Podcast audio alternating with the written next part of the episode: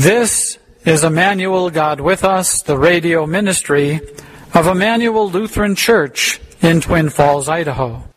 This is the day the Lord has made. Let us rejoice and be glad in it. Welcome to our Lord's house this morning as we gather together to worship Jesus, our Lord who has conquered death and the grave for us. In the name of the Father, and of the Son, and of the Holy Spirit. Amen.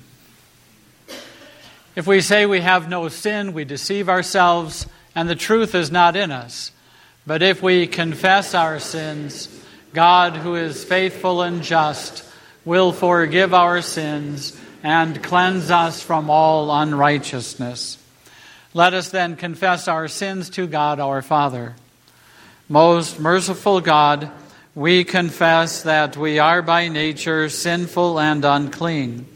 We have sinned against you in thought, word, and deed, by what we have done and by what we have left undone. We have not loved you with our whole heart we have not loved our neighbors as ourselves. We justly deserve your present and eternal punishment. For the sake of your Son, Jesus Christ, have mercy on us, forgive us, renew us, and lead us, so that we may delight in your will and walk in your ways to the glory of your holy name. Amen. Almighty God, in His mercy, has given His Son to die for you, and for His sake forgives you all your sins. As a called and ordained servant of Christ and by His authority, I therefore forgive you all your sins in the name of the Father, and of the Son, and of the Holy Spirit. Amen. Please remain standing as I read our psalm for today and lead us in prayer. Have regard for the covenant, O Lord let not the downtrodden turn back in shame. Arise, O God, defend your cause. Do not forget the clamor of your foes. O God, why do you cast us off forever? Why does your anger smoke against the sheep of your pasture? Remember your congregation, which you have purchased of old, which you have redeemed to be the tribe of your heritage. Remember Mount Zion, where you have dwelt. Do not forget the life of your poor forever let the poor and needy praise your name. Glory be to the Father, and to the Son, and to the Holy Spirit, as it was in the beginning, is now, and will be forever. Amen. In peace, let us pray to the Lord. Lord, have mercy. For the peace from above and for our salvation, let us pray to the Lord. Lord, have mercy. For the peace of the whole world, for the well being of the church of God, and for the unity of all, let us pray to the Lord Lord, have mercy. For this holy house and for all who offer here their worship and praise, let us pray to the Lord Lord, have mercy. Help, save, comfort, and defend us, gracious Lord. Amen. The Lord be with you. With you. Let us pray.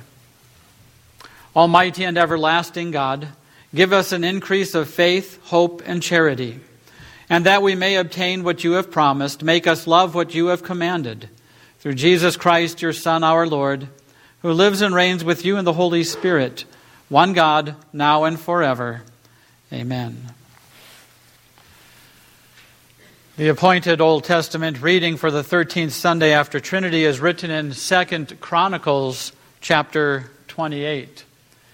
In this passage, the prophet of God, Oded, reminds the people of Samaria to show mercy to the people of Judah. Judah had been caught up in their sin, and God used the northern kingdom of Israel to chastise them and to bring them to repentance. And after the northern kingdom had won the day and won the battle against the southern kingdom of Judah, and they came back to Samaria, they were told to show mercy to those they had beaten in the war and those they had taken captive. Our text reads The men of Israel took captive 200,000 of their relatives, women, sons, and daughters. They also took much spoil from them and brought the spoil to Samaria. But a prophet of the Lord was there whose name was Oded. And he went out to meet the army that came to Samaria and said to them, Behold, because the Lord, the God of your fathers, was angry with Judah, he gave them into your hand. But you have killed them in a rage that has reached up to heaven. And now you intend to subjugate the people of Judah and Jerusalem, male and female, as your slaves. Have you not sins of your own against the Lord your God? Now hear me, and send back the captives from your relatives whom you have taken, for the fierce wrath of the Lord is upon you. Certain chiefs, also of the men of Ephraim, Azariah the son of Johanan, Berechiah the son of Meshillemoth, Jehizkiah the son of Shallum, and Amasa the son of Hadlai, stood up against those who were coming from the war and said to them, You shall not bring the captives in here, for you propose to bring upon us the guilt against the Lord, in addition to our present sins and guilt. For our guilt is already great, and there is fierce wrath against Israel. So the armed men left the captives and their spoil before the princes and all the assembly. And the men who have been mentioned by name rose and took the captives, and with the spoil they clothed all who were naked among them. They clothed them, gave them sandals, provided them with food and drink, and anointed them. And carrying all the feeble among them on donkeys, they brought them to their kinsfolk at Jericho, the city of palm trees. Then they returned to Samaria. This is the word of the Lord. Thanks be to God. The epistle is written in Galatians, the third chapter. To give a human example, brothers, even with a man made covenant, no one annuls it or adds to it once it has been ratified. Now, the promises were made to Abraham and to his offspring. It does not say, and to offsprings, referring to many, but referring to one, and to your offspring who is Christ. This is what I mean. The law, which came 430 years afterward, does not annul a covenant previously ratified by God so as to make the promise void. For if the inheritance comes by the law, it no longer comes by promise. But God gave it to Abraham by a promise. Why then the law? It was added because of transgressions until the offspring should come, to whom the promise had been made, and it was put in place through angels by an intermediary. Now, an intermediary implies more than one, but God is one. Is the law then contrary to the promises of God? Certainly not. For if a law had been given that could give life, then righteousness would indeed be by the law. But the Scripture imprisoned everything under sin, so that the promise by faith in Jesus Christ might be given to those who believe. This is the word of the Lord. Thanks be to God. The Holy Gospel according to St. Luke, the 10th chapter. Glory to you, O Lord. Turning to the disciples, Jesus said privately, Blessed are the eyes that see what you see. For I tell you that many prophets and kings desired to see what you see and did not see it, and to hear what you hear and did not hear it. And behold, a lawyer stood up to put him to the test, saying, Teacher, what shall I do to inherit eternal life? He said to him, What is written in the law? How do you read it? And he answered, You shall love the Lord your God with all your heart and with all your soul and with all your strength and with all your mind, and your neighbor as yourself. He said to him, You have answered correctly. Do this, and you will live. But he, desiring to justify himself, said to Jesus, And who is my neighbor? Jesus replied, A man was going down from Jerusalem to Jericho, and he fell among robbers, who stripped him and beat him and departed, leaving him half dead. Now, by chance, a priest was going down that road, and when he saw him, he passed by on the other side. So likewise, a Levite, when he came to the place and saw him, passed by on the other side. But a Samaritan, as he journeyed, came to where he was, and when he saw him, he had compassion. He went to him and bound up his wounds, pouring on oil and wine. Then he set him on his own animal and brought him to an inn and took care of him. And the next day he took out two denarii and gave them to the innkeeper, saying, Take care of him and whatever more you spend, I will repay you when I come back. Which of these three do you think proved to be a neighbor to the man who fell among the robbers? He said, The one who showed him mercy. And Jesus said to him, You go and do likewise. This is the gospel of the Lord. Praise to you, O Christ. Christ is risen. He is risen indeed. Alleluia. Alleluia. Jesus is alive. Our text this morning from the gospel reading in the 10th chapter of St. Luke, Jesus said, Which of these three do you think was a neighbor to the man who fell into the hands of robbers? The expert in the law replied, The one who had mercy on him. Jesus told him, Go and do likewise.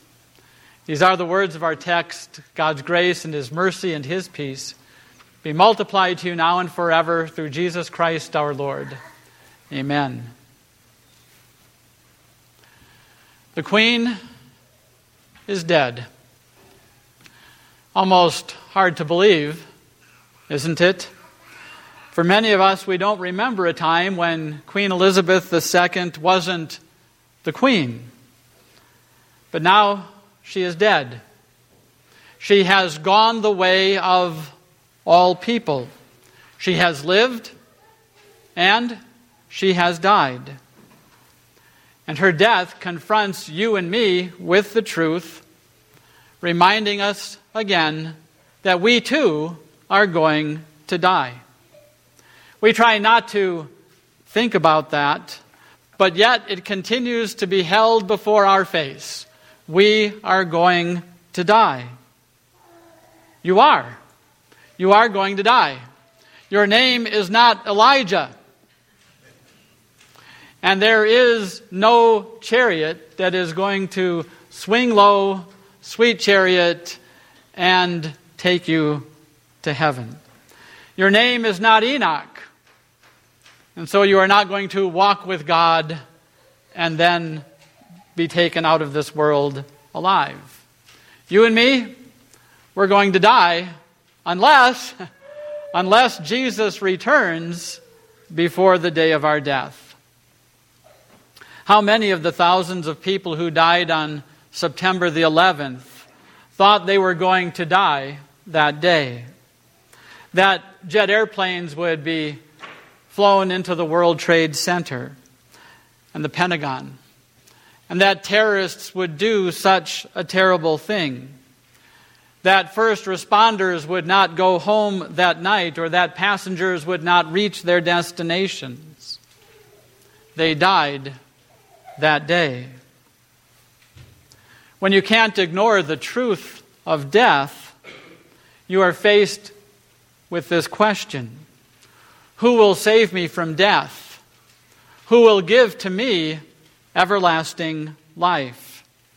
You see, as much as we know that death is coming, we also know that there is life after death. It is appointed unto man once to die and then to face the judgment. And so that is the way it was for a teacher of the law who talked with Jesus one day.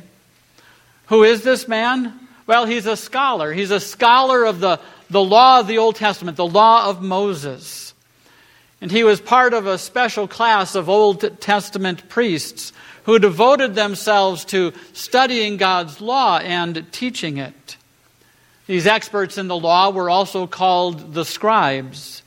And they are often the allies of the Pharisees in their opposition to Jesus. They consider Jesus to be deficient in his observance of the law of Moses. And so this man comes to Jesus with a question. He's thinking about eternal things, and he says, What must I do to inherit eternal life? Now, right off the bat, his question is flawed, isn't it? He wants to know what he must do to inherit eternal life. But an inheritance is a gift, isn't it? It isn't earned. No one can earn or compel another to give an inheritance. The giver of an inheritance always keeps the right to do what he wants with that inheritance, and so it is with God. Eternal life is a gift of God, it is not our work. But the man in the text asks the question as if there is something he can do, something he must do to earn or merit eternal life. And so Jesus answers the question the man asks What is written in the law? How do you read it? And basically, the lawyer responds, Love God and love your neighbor. And Jesus says, That's it. You've got it. If you want to earn eternal life, love God and love your neighbor. But you know that's impossible. It's impossible to earn eternal life. Why? Well, because we can't perfectly love our neighbor, can we? Loving my neighbor means never doing my neighbor any harm, and always, always doing good to my neighbor, in thought, in word, and in deed. 100% of the time without fail, without sin. And who can do that? Who can love his neighbor perfectly? No one. Do you love your parents without fail? Do you love your spouse without fail?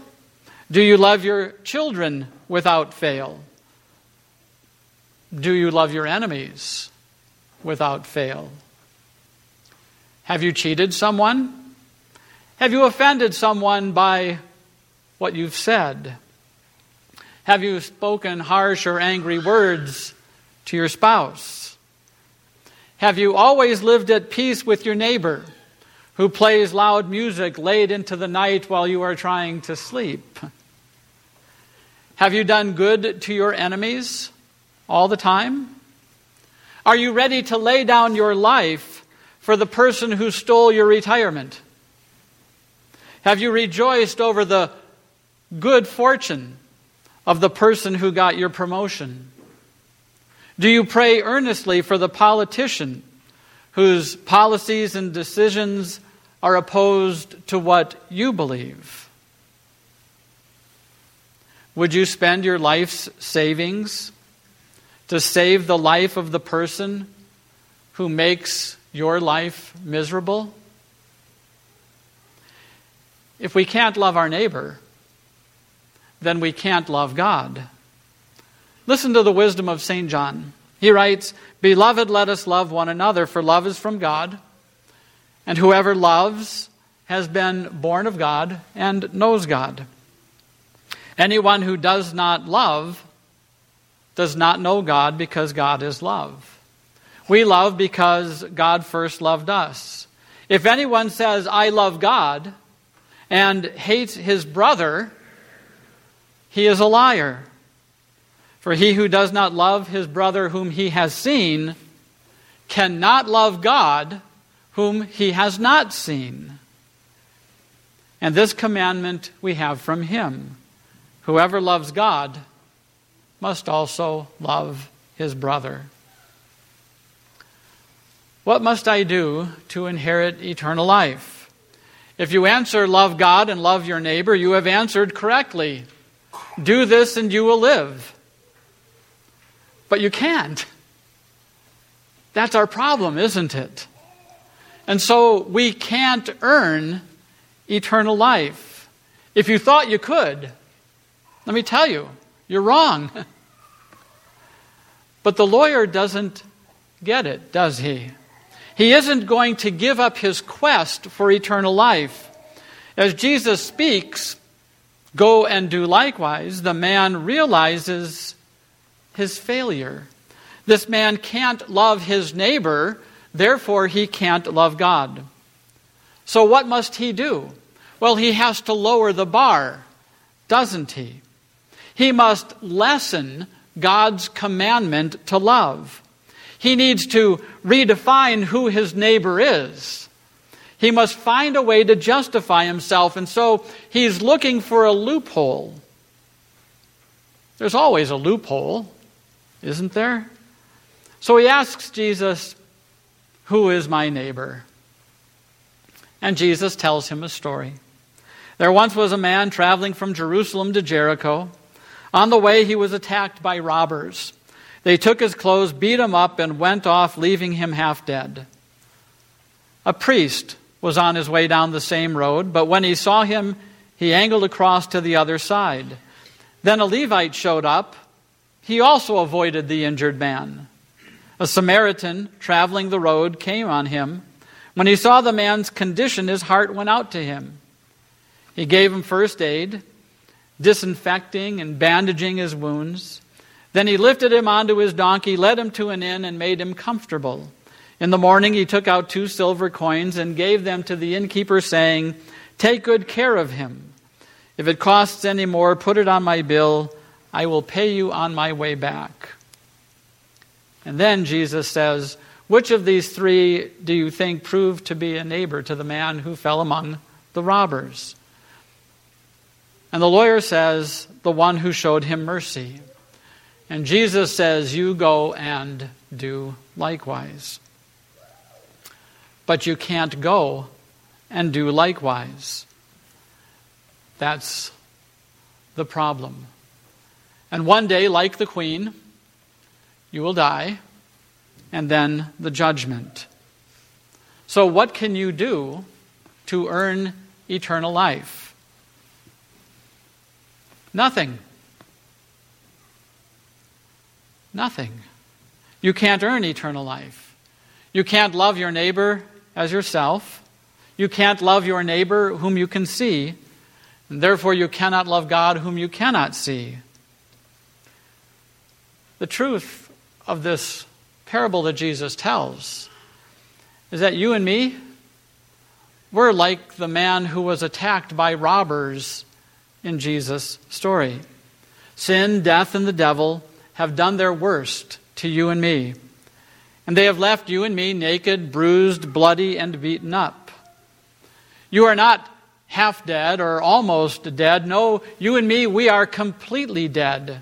There is no spark of spiritual life within us as we come into this world, not even a heartbeat of goodness in you and me. We are born in our trespasses and in our sins. And we are slaves to sin. And we can't love God and we can't love our neighbor. And the wages of sin for you and me is death. And so eternal life is beyond our grasp. And there is no religious guru or magician who can save you and me. And you can't save yourself. We are born hopeless and helpless, alive in body, dead in spirit, and soon we will die. But there is a good Samaritan. A good Samaritan whose name is Jesus. He is true God and he is true man, and he is the one who saves you and me. He finds you and me dead on the road and he, he pours water on your head three times. In the name of the Father and of the Son and of the Holy Spirit, in the waters of your baptism. And He gives you His body and He gives you His blood to feed you and nourish you with forgiveness and life and salvation. And He takes the robe of His holiness and He wraps it around you. And He covers all of your wounds, all of your sins, all of your failures to do good, all of your decisions to do bad, all of the times you fail to love your neighbor as you should, and the way you can't love God as you should. And then He gives His life on the cross for you in your place for all of your sins. He is left for dead on the cross and buried in a tomb. And on the third day, Jesus rises from the dead so that you can have eternal life. You can't earn eternal life, but you can inherit it. You can inherit it from Jesus. It is His gift, gift given to you, a gift that is free, a gift that is boundless. It is yours by grace and not by any good works or obedience to God's law. Listen to St. Peter. Praise be to the God and Father of our Lord Jesus Christ. In his great mercy, he has given us new birth into a living hope through the resurrection of Jesus Christ from the dead, and into an inheritance that can never perish, spoil, or fade, kept in heaven for you, who through faith are shielded by God's power until the coming of the salvation that is ready to be revealed at the last time.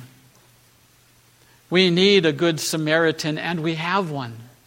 Jesus is the good Samaritan in this text. He is the one who makes you and me alive, body and soul. He is the one who gives to you and me eternal life when death finds us, and death will find us. And so, when death comes to you and me, as it did to the queen, we pray, O Jesus, in that final hour, be thou my rod and staff and guide, and draw me safely to thy side. And he will.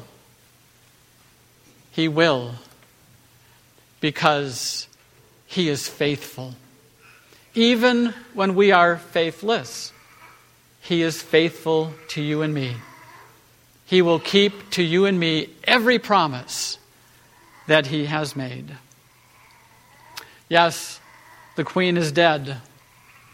Long live Jesus, the King. For Christ is risen. He is risen indeed. Alleluia. Amen. And now may the peace of God that passes all understanding keep our hearts and our minds in Christ Jesus our Lord unto life everlasting. Amen. Having heard the word of our Lord Jesus, let us speak together the Apostles' Creed. I believe in God the Father Almighty, maker of heaven and earth, and in Jesus Christ, his only Son, our Lord, who was conceived by the Holy Spirit, born of the Virgin Mary, suffered under Pontius Pilate was crucified, died, and was buried. He descended into hell. The third day he rose again from the dead. He ascended into heaven and sits at the right hand of God the Father Almighty. From thence he will come to judge the living and the dead. I believe in the Holy Spirit, the holy Christian church, the communion of saints, the forgiveness of sins, the resurrection of the body and the life everlasting. Amen. Jesus, remember us in your kingdom and teach us to pray. Our Father, who art in heaven, hallowed be thy name. Thy kingdom come, thy will be done, on earth as it is in heaven.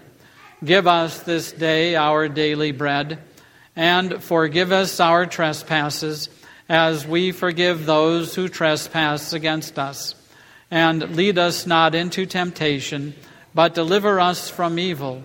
For thine is the kingdom, and the power, and the glory, forever and ever. Amen. We'll continue with the benediction song.